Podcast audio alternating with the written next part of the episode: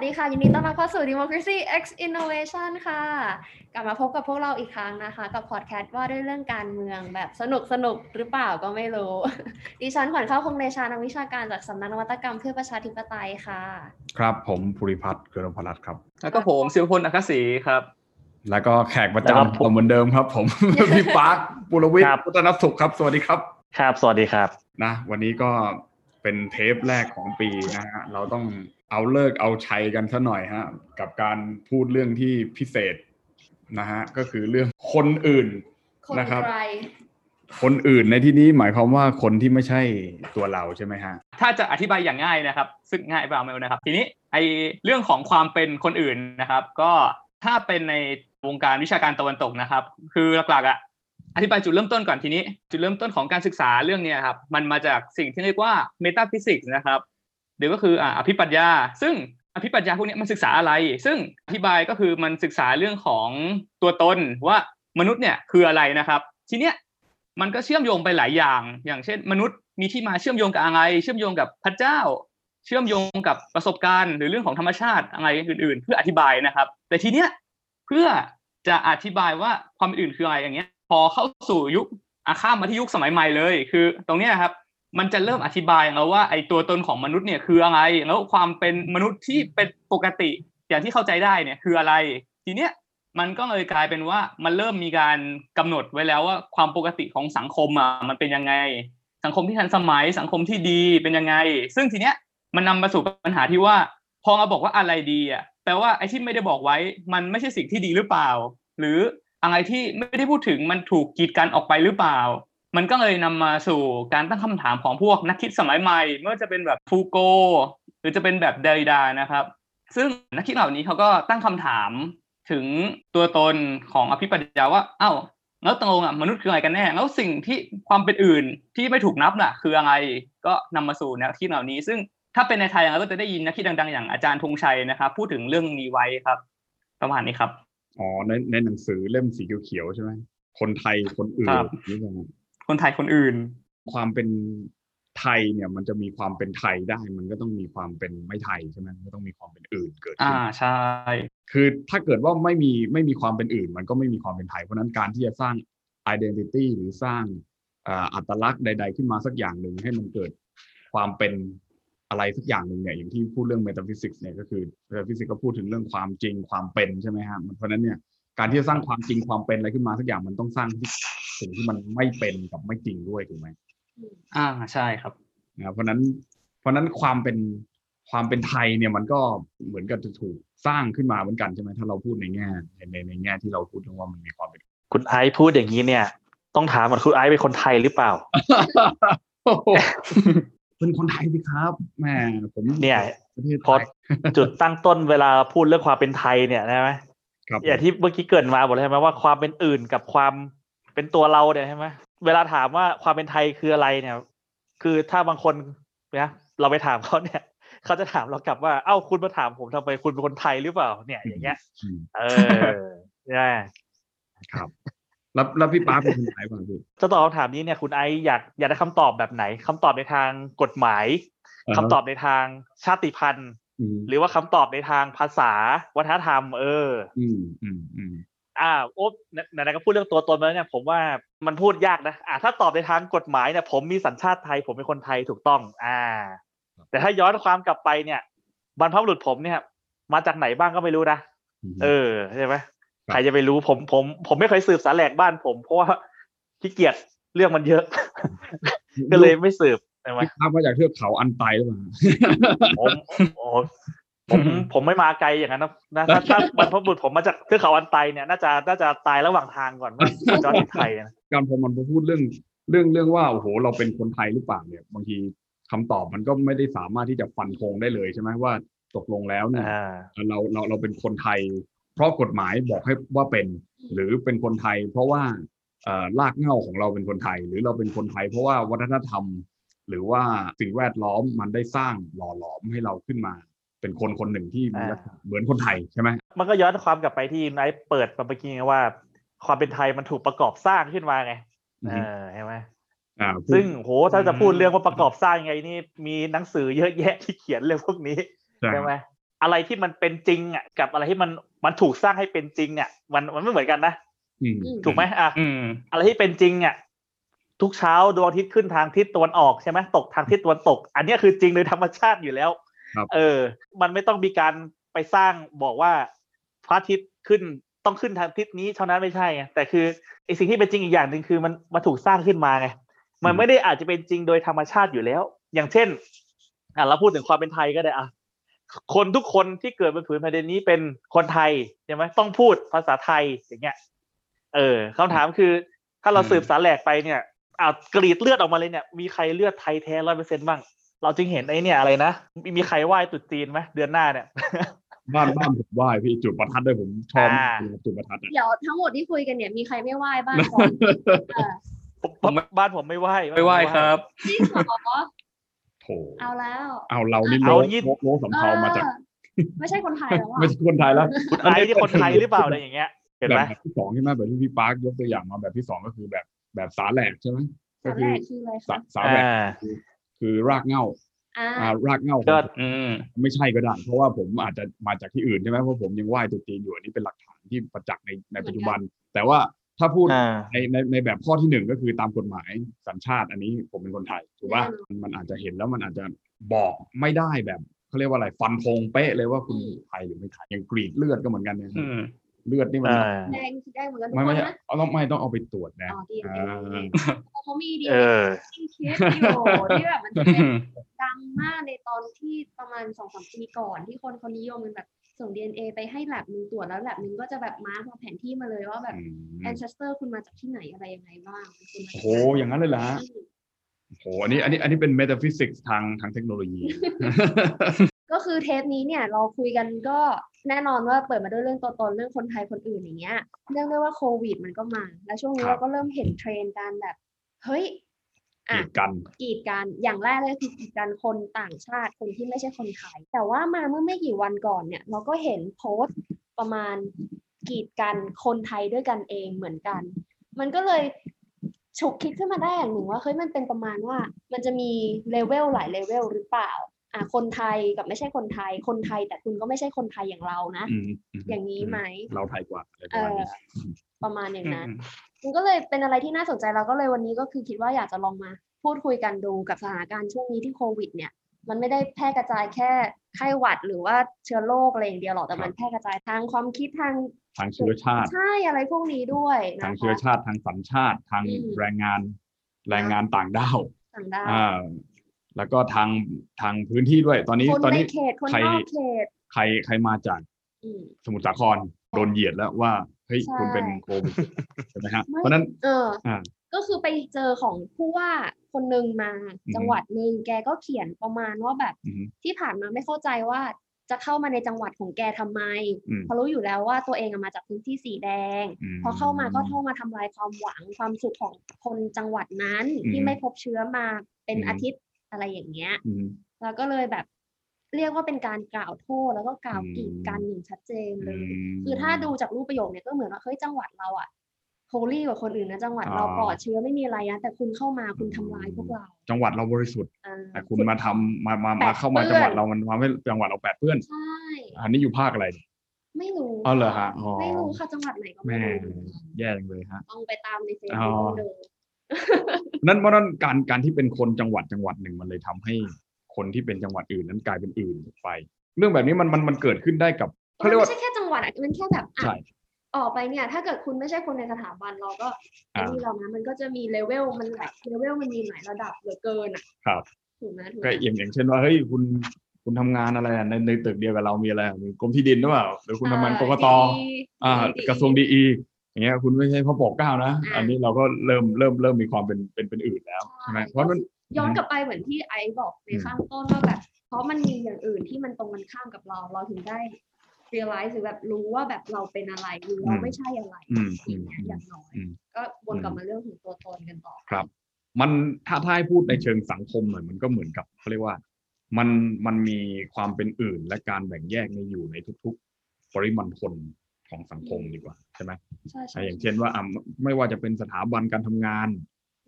ไม่ว่าจะเป็นโรงเรียนไม่ว่าจะเป็นมหาวิทยาลัยไปจนถึงระดับของจังหวัดระดับอำเภอระดับ ประเทศระดับโลกใช่ไหมฮะเราก็ยังเรียกมนุษย์ต่างดาวว่าเอเลี่ยนอยู่อะไรเงี้ยแล้วเนี่ยถ้ามันมีอันนั้นออกมาจากอวกาศจากต่างเพลเน็ตต่างดาวเคราะห์กับเราก็คงคิดว่าเขาเป็นอื่นใช่ไหมเพราะฉะนั้นความเป็นอื่นเนี่ยมันเลยส่งผลให้ถ้าเกิดว่าให้ผมพูดก็คือมันส่งผลให้คอนเซปต์บางอย่างทางการเมืองมันไม่สามารถที่จะใช้ได้แล้วทีเนี้ยพอมันเชื่อมโยงเข้ากับสถานการณ์โควิดอย่างนี้ด้วยนะครับมันเลยเกิดปัญหากลายเป็นว่ามันมีการแบ่งอัตลักษณ์ระหว่างพวกเราที่เป็นคนปกติคนไม่ได้ติดเชื้อกับคนที่ถูกตรวจพบเจอว่าเป็นโรคโควิดที่ถูกแบ่งให้กลายเป็นอื่นไปแล้วจากสังคมทีเนี้ยมันเลยกลายเป็นปัญหาว่าแต่ละวันนะครับถ้าลองดูข่าวอย่างเงี้ยเราจะเห็นว่ามันมีพวกแผ่นชาร์ตนี้ใช่ไหมครับว่าแบบจำนวนยอดติดเชื้อเท่าไหร่จำนวนกี่ร้อยคนต่อวันซึ่งกลายเป็นว่าโอเคในแง่ดีอ่ะมันก็คือการเผยแพร่ข้อมูลข่าวสารให้คนรับรู้ว่าวันนี้มีคนติดเชื้อเท่าไหร่สร้างความระมัดระวังกันมากขึ้นแต่ในอีกแง่นึงอ่ะมันกลายเป็นเกมจับผิดไปหรือเปล่าว่าเอ้าวันเนี้ยมันพื้นที่จังหวัดฉันเนี่ยมันมีคนติดเชื้อเราต้องไปหาเปล่าว่ามันคือบ้านไหนมันคือกลุ่มชุมชนไหนที่ใกล้บ้านเราหรือเปล่าเราจำเป็นต้องถอยจากคนพวกนั้นต้องกีดกันคนพวกนั้นไปกักกันหรือเปล่ามันก็เลยกลายเป็นอัตลักษณ์ที่จำเป็นต้องแบ่งแยกกันออกไปอีกหรือเปล่าในสถานการณ์อย่างนี้รวมถึงถ้าดูในต่างประเทศอย่างเงี้ยมันจะมีการเชื่อมโยงไปอีกแบบหนึ่งด้วยครับก็ต้องดูโควิดระบาดรอบแรกนะครับเราจะเห็นว่ามันมีกรณีเกิดอย่างเช่นในอังกฤษนะครับถ้าจำกันได้ว่ามีคนขึ้นรถไฟฟ้าแล้วก็โดนต่อยครับเพราะว่าเป็นคนเอเชียซึ่งพอเป็นคนเอเชียปุ๊บก็โดนเหยียดเลยว่าอ้าวคนเอเชียนำเชื้อโรคมานี่ก็นี่อย่างเลยก็ลุมทำร้ายกันเลยหรือผมก็เห็นมันมีบางสกู๊ปอย่างเงี้ยของในอเมริกาก็มีเหมือนกันว่าเป็นคนอเมริกันเอเชียนก็ถูกทำร้ายก็มีเหมือนกันเพราะว่าถูกหาว่าเป็นต้นตอการนำเชื้อโรคเข้ามามีความเกี่ยวข้องมีอัตลักษณ์ของความเป็นเอเชียซึ่งโดนเอาไปผูกกับอัตลักษณ์ของความเป็นการติดเชื้อพวกนี้ครับเข้ามาบวกรวมกันมันเลยกลายเป็นปัญหาการแบ่งแยกภายในสังคมอีกซึ่งน่าจะเคยพูดในเทปที่แล้วนะครับเรื่องของไอ้ความรุนแรงเชิงวัฒนธรรมครับคือมันมีการผูกโยงกันระหว่างแบ่งอัตลักษณ์ของคนปกติคนไม่ปกติแล้วมันไปผูกกันอีกว่าอัตลักษณ์ที่ไม่ปกติเนี่ยเป็นอัตลักษณ์ที่อนุญาตให้ถูกใช้ความรุนแรงได้เมื่อจะเป็นความรุนแรงในแง่ของความรุนแรงโดยตรงอย่างการชกต่อยหรือความรุนแรงในแง่ที่ว่าการแบ่งแยกกีดกันออกจากสังคมซึ่งตรงนี้ครับมันเป็นปัญหาหนึ่งที่เกิดขึ้นและเกิดการจับผิดกันในสังคมในระดับที่ต้องกังวลพอสมควรเนี่ยพอพูดถึงแบบการแบ่งแยกโควิดอ่ะมันนึกถึงโจ๊กอันหนึ่งอ่ะสมัยที่แบบโควิดแพร่ระบาดใหม่ๆก็คือว่าคนที่ไม่ติดโควิดคือคนที่มีบุญส่วนคนที่ติดโควิดบาปหนามันจะมีพวกนึงที่แบบข่าวประมาณนี้แพร่กระจายกันออกไปแล้วทุกคนก็จะแบบอุ้ยเล่นเข้าวัดเข้าทำบุญอะไรอย่างเงี้ยประมาณนั้นอันนี้จะเป็นอีกเรื่องนึงเลยนะเรื่องพุทธศาสนากับสังคมไทยซึ่งมันจะยาวไปอีกเทปหนึ่งนะแม่เปิดประเด็นได้ตลอดโอ้โหอันนี้ศาสนาพุทธมันถูกมันสามารถใช้ justify ได้ในทุกๆเรื่องในสังคมไทยใช่ไหมนี่ก็เรื่องหนึ่งใช่ไหมเนี่ยทำอะไรนะติดโควิดเพราะว่ามีบาปใช่ไหมทำบาปเนี่ยคนที่ไม่ติดรอดแสดงว่ามีบุญทำบุญมาเยอะอย่างเงี้ยนะงั้นเพลงพวกเราก็มีบุญมากเลยพี่ใช่คุณไอรู้ยังไงคุณไอไม่ติดอาจจะติดแล้วก็ได้นะแต่ไม่รู้เอาเนี่ยนั่งต้องติดด้วยแหละถ้าผมติดแล้วอาจจะติดแล้วก็หายไปแล้วก็ได้ใครไปรู้ใช่แล้วผมคิดว่าสิ่งที่น่าสนใจคือความสัมพันธ์ระหว่างความเป็นไทยกับความเป็นพุทธศาสนาเนี่ยคือความเป็นพุทธกับความเป็นไทยมีความสัมพันธ์กันอย่างแยกกันไม่ออกเลยใช่ไหมฮะแล้วก็คือหมายความว่าถ้าเกิดว่าคุณเป็นคนไทยเนี่ยหนึ่งในคุณสมบัติที่คุณจะเป็นคนไทยได้ก็คือคุณก็ต้องเป็นพุทธศาสนิกชนที่ดีใช่ไหมเป็นพุทธศาสนิกชนแบบไทยๆอะไรประมาณนี้คือแบบคุณก็จะต้องแบบเป็นประเด็นที่ค่อนข้างใหม่นะตั้งแต่สมัยการสร้างชาติในช่วงไม่เท่าไหร่แบบมันไม่ใช่อย่างที่เราคิดว่าเฮ้ยมันมาเนิ่นนานอันนี้ต้องเช็คข้อมูลทางประวัติศาสตร์เยอะมากเนี่ยอันนี้ผมก็ไม่มั่นใจว่าความเป็นพุทธเนี่ยมันแทรกเข้ามาอยู่ในคือจริงๆมันมีอยู่ก่อนแล้วแต่คือมันแทรกเข้ามาในอันทุกอนูของการใช้ชีวิตของเราอย่างเงี้ยหนักๆเนี่ยจริงๆแล้วเมื่อไหร่แล้วโปรโมทกันทางสื่อทางอะไรประเภทเนี้ยอย่างเมื่อก่อนเวลาเราดูข่าวใช่ไหมสมัยผมนะสมัยผมเด็กๆก็จะดูทีวีใช่ไหมฮะตอนสมัยก่อนมันยังไม่ได้มีอินเทอร์เน็ตเยอะขนาดนี้ใช่ไหมมันก็ดูทีวีแล้วข่าวจบข่าวสองทุ่มอะไรเงี้ยปุ๊บก็จะมีสกู๊ปขึ้นมาตึงวันนี้วันพระอะไรเงี้ยนี่หรอคือแบบเฮ้ยทำไมผมต้องรู้วันนี้วันพระด้วยทั้งที่มันก็ไม่ได้พระจันทร์เต็มดวงหรือว่าอะไรเงี้ยแต่คือเหมือนกับสื่อก็ปั่นให้ตรงนี้เห็นว่าโอเควันนี้เป็นวันพระนะอย่างเงี้ยใช่ไหมฮะเพราะนั้นความสัมพันธ์ตรงนี้มันก็ ก็มีนั่นเพราะนั้นแล้วเรื่องศาสนาอีกอย่างนึงครับผมนึกขึ้นได้พอดีว่าเวลาที่เราไปเข้าค่ายลูกเสือหรือเข้าค่ายรอดออะไรเงี้ยใช่ไหมฮะอย่างเราเป็นผู้ชายเนี่ยผู้หญิงอาจจะไม่คุ้นก็อาจจะมีเนตรนารียุวที่อะไรนะไม่เคยเลยใช่ไหมอันนั้นผมคิดว่าก่อนที่เราจะเข้านอนเนี่ยเขาจะให้เราสวดมนต์ใช่เป็นเหมือนเป็นกิจของชาวพุทธใช่ไหมฮะแล้วพอมีคนที่เป็นศาสนาอื่นอย่างเช่นศาสนาคริสต์หรืออิสลามที่มาเรียนอยู่ในโรงเรียนเดียวกับเราคือเขาก็จะไม่ทำพิธีนั้นเพราะว่าเขาไม่ใช่คนพุทธถูกไหมแต่การที่เขาไม่ทำพิธีนั้นไม่ได้แปลว่าเขาสามารถที่จะยืนอยู่ในแถวนั้นได้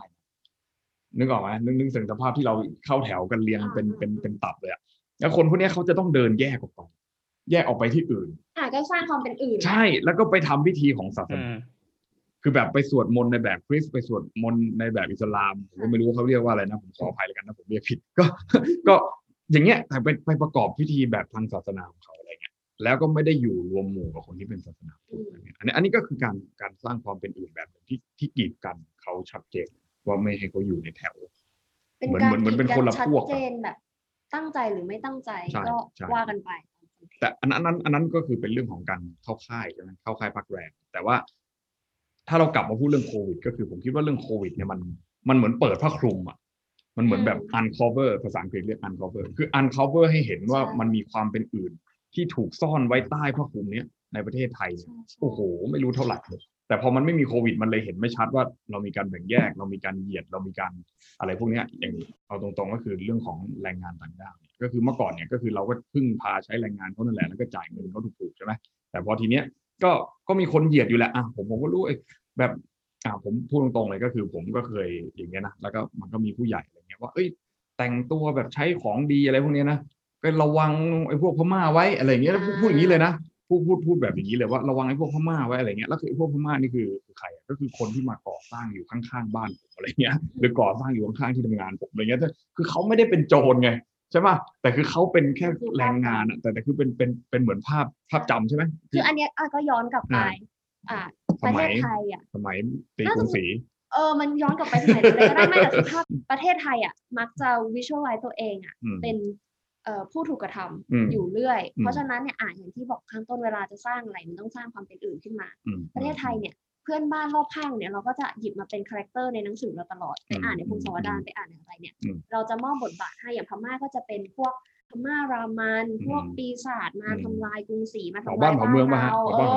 อะไรอย่างนั้นก็คือจะเป็นผู้ร้ายในทางแบบนี้ในขณะที่แบบลาวก็จะเป็นแบบเป็นน้องผู้น่าสงสารเราให้ความช่วยเหลือเราให้ความช่วยเหลือลาวเราต้องพึ่งลาวนะอะไรบ้านพี่เมืองน้องใครเป็นพี่ใครเป็นน้องไม่รู้อันนี้ก็ไม่รู้ใช่ในขณะที่แบบกัมพูชาก็จะแบบเหยียดแบบเชื่อถือไม่ได้ของดำดินประมาณอย่างนี้คือเพื่อนบ้านเราแต่ละประเทศเนี่ยจะถูกวางโปรไว้แล้วโดยการนำประวัติศาสตร์ซึ่งประวัติศาสตร์ฝั่งที่ไทยเขียนเองมาเพื่อที่จะมาเขาเรียกอะไรหมุนเวียน ideology แล้วก็แนวความคิดพวกนี้มันก็เลยยังอยู่มาจนถึงปัจจุบันแล้วเราก็เลยยังมี mindset อย่างเงี้ยที่บางครั้งคนก็เผยเหยียดออกไปโดยไม่รู้ตัวแล้วก็แยกความเป็นอื่นอย่างในของเรื่องพม่าเนี่ยก็เห็นได้ชัดว่าเรามองเขาว่าแบบเป็นพวกที่เข้ามาทำให้ความสงบสุขความบริสุทธิ์ในประเทศเราเนี่ยโควิดจับเป็นศูนย์เนี่ยติดเพราะแรงงานต่างด้าวอย่างเงี้ยก็คือโควิดเนี่ยจริงๆแล้วก็เหยียดกันมาตั้งนานแล้วเห็นไหมตั้งแต่ที่ขวัญข้าวพูดมาเนี่ย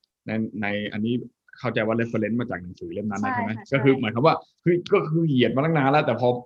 อโควิดมาปุ๊บเนี่ยโอ้โหชัดเจนผมรอซัดคุณมาตั้งนานนะคุณมาพลาดตรงนี้โควิดปุ๊บผม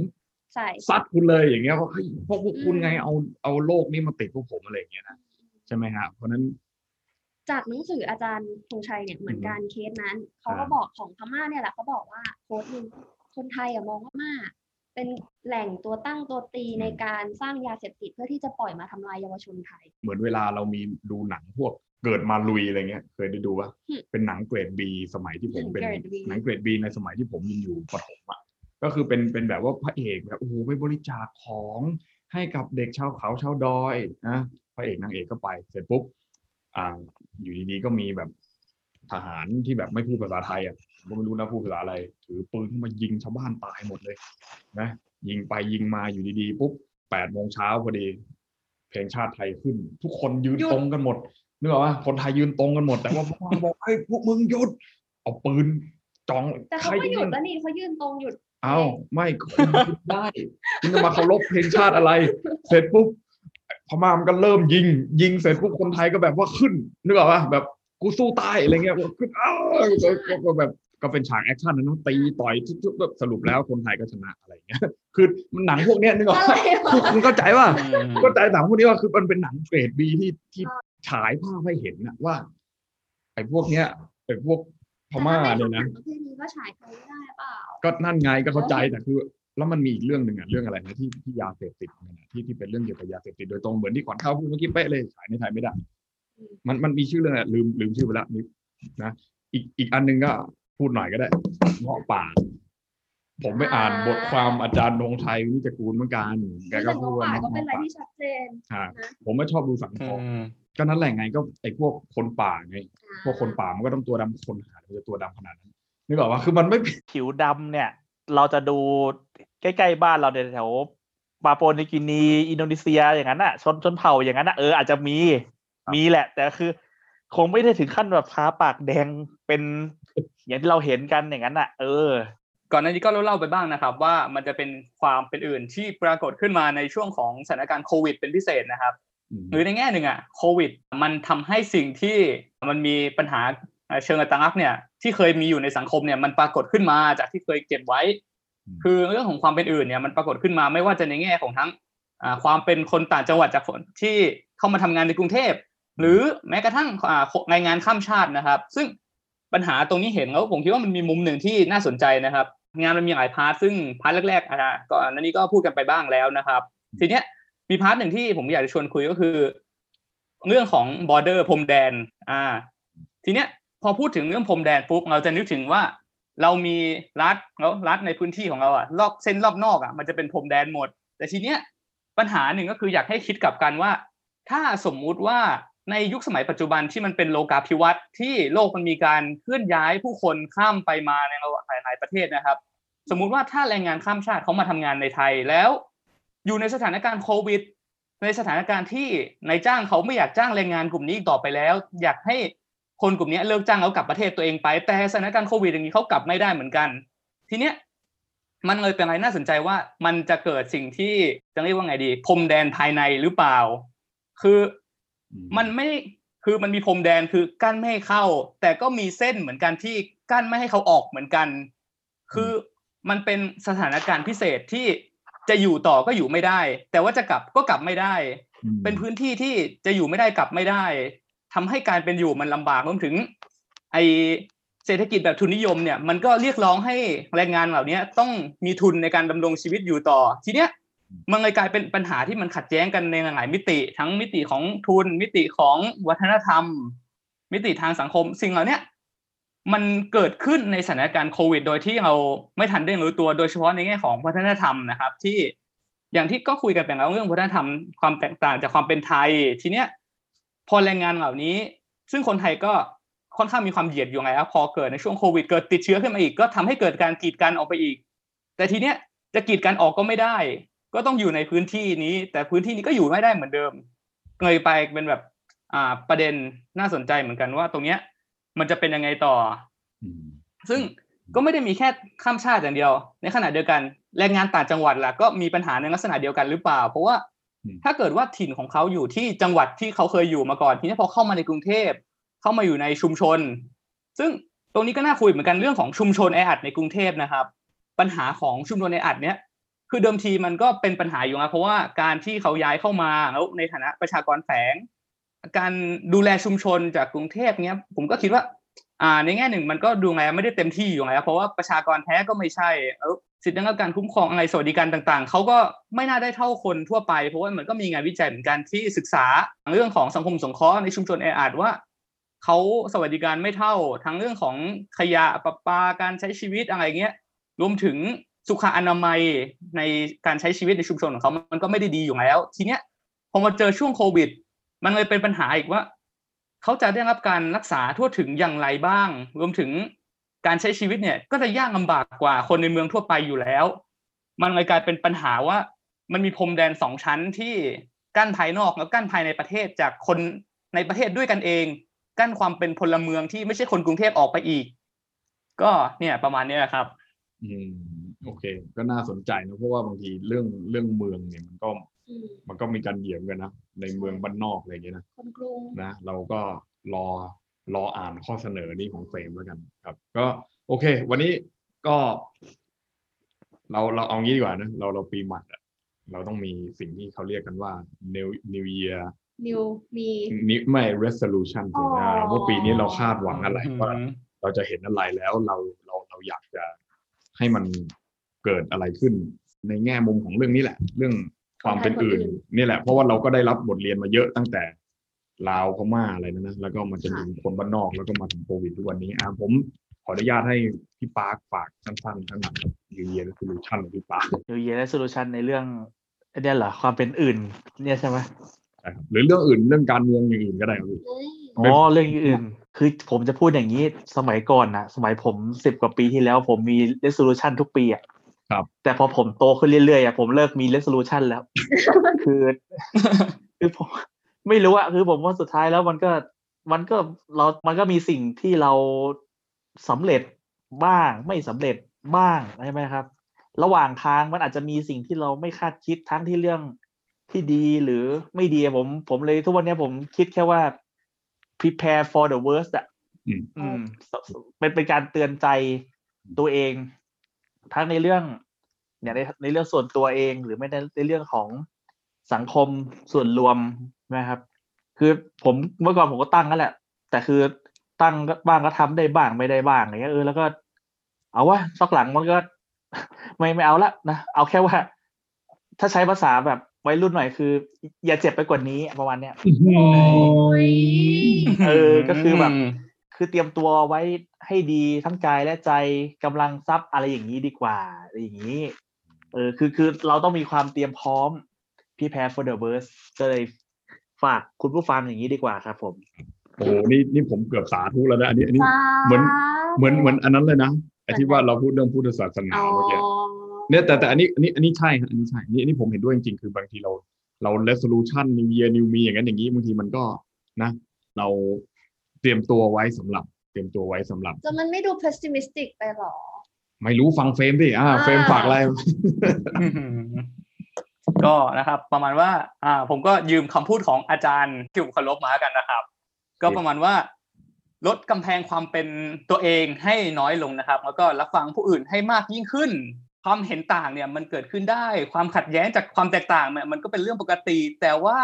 ความรุนแรงเป็นสิ่งที่ต้องหลีกเลี่ยงนะครับครับจะต้องเข้าใจคนอื่นมากๆผมมือเลยฮะสันติวิธีโอเคเอานี่แหละขอนข้าวไม่รู้สินี่แหละพี่ปาก็ pessimistic แต่แล้วเฟรมก็ทางการแล้ว resolution สำหรับปีนี้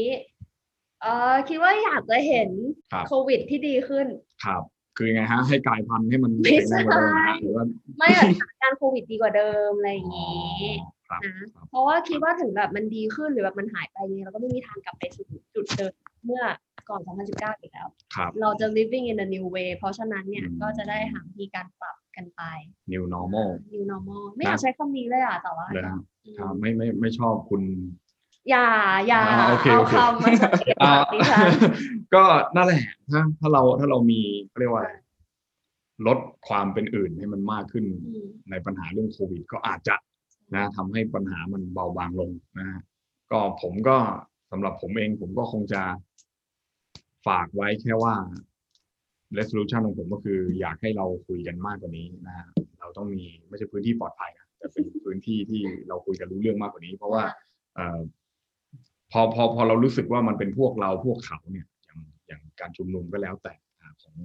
งเนี่ยนะของเยาวชนปลดแอกคณะราษฎรอะไรก็แล้วแต่แล้วก็คนที่ไม่เห็นด้วยกันก็จะคนส่วนใหญ่จะเป็นฝั่งที่ไม่เห็นด้วยนั่นแหละมองว่าอันนี้เขาเป็นอื่นแล้วพอมันเป็นอื่นปุ๊บเขาก็ไม่ยอมคุยกันไม่รู้เรื่องใช่ไหมเพราะนั้นเราเปิดเรื่องความเป็นอื่นในปีนี้เราก็หวังว่าอยากจะให้ความเป็นอื่นมันลดกำแพงแล้วก็จะได้สมานฉันท์ใช่ไหมครับใช่เลยฮะนี่คือสิ่งที่เรามั่นใจครับว่าตรงนี้ conflict transformation ว่าตรงนี้จะเป็นทางก็คือโอเคนะก็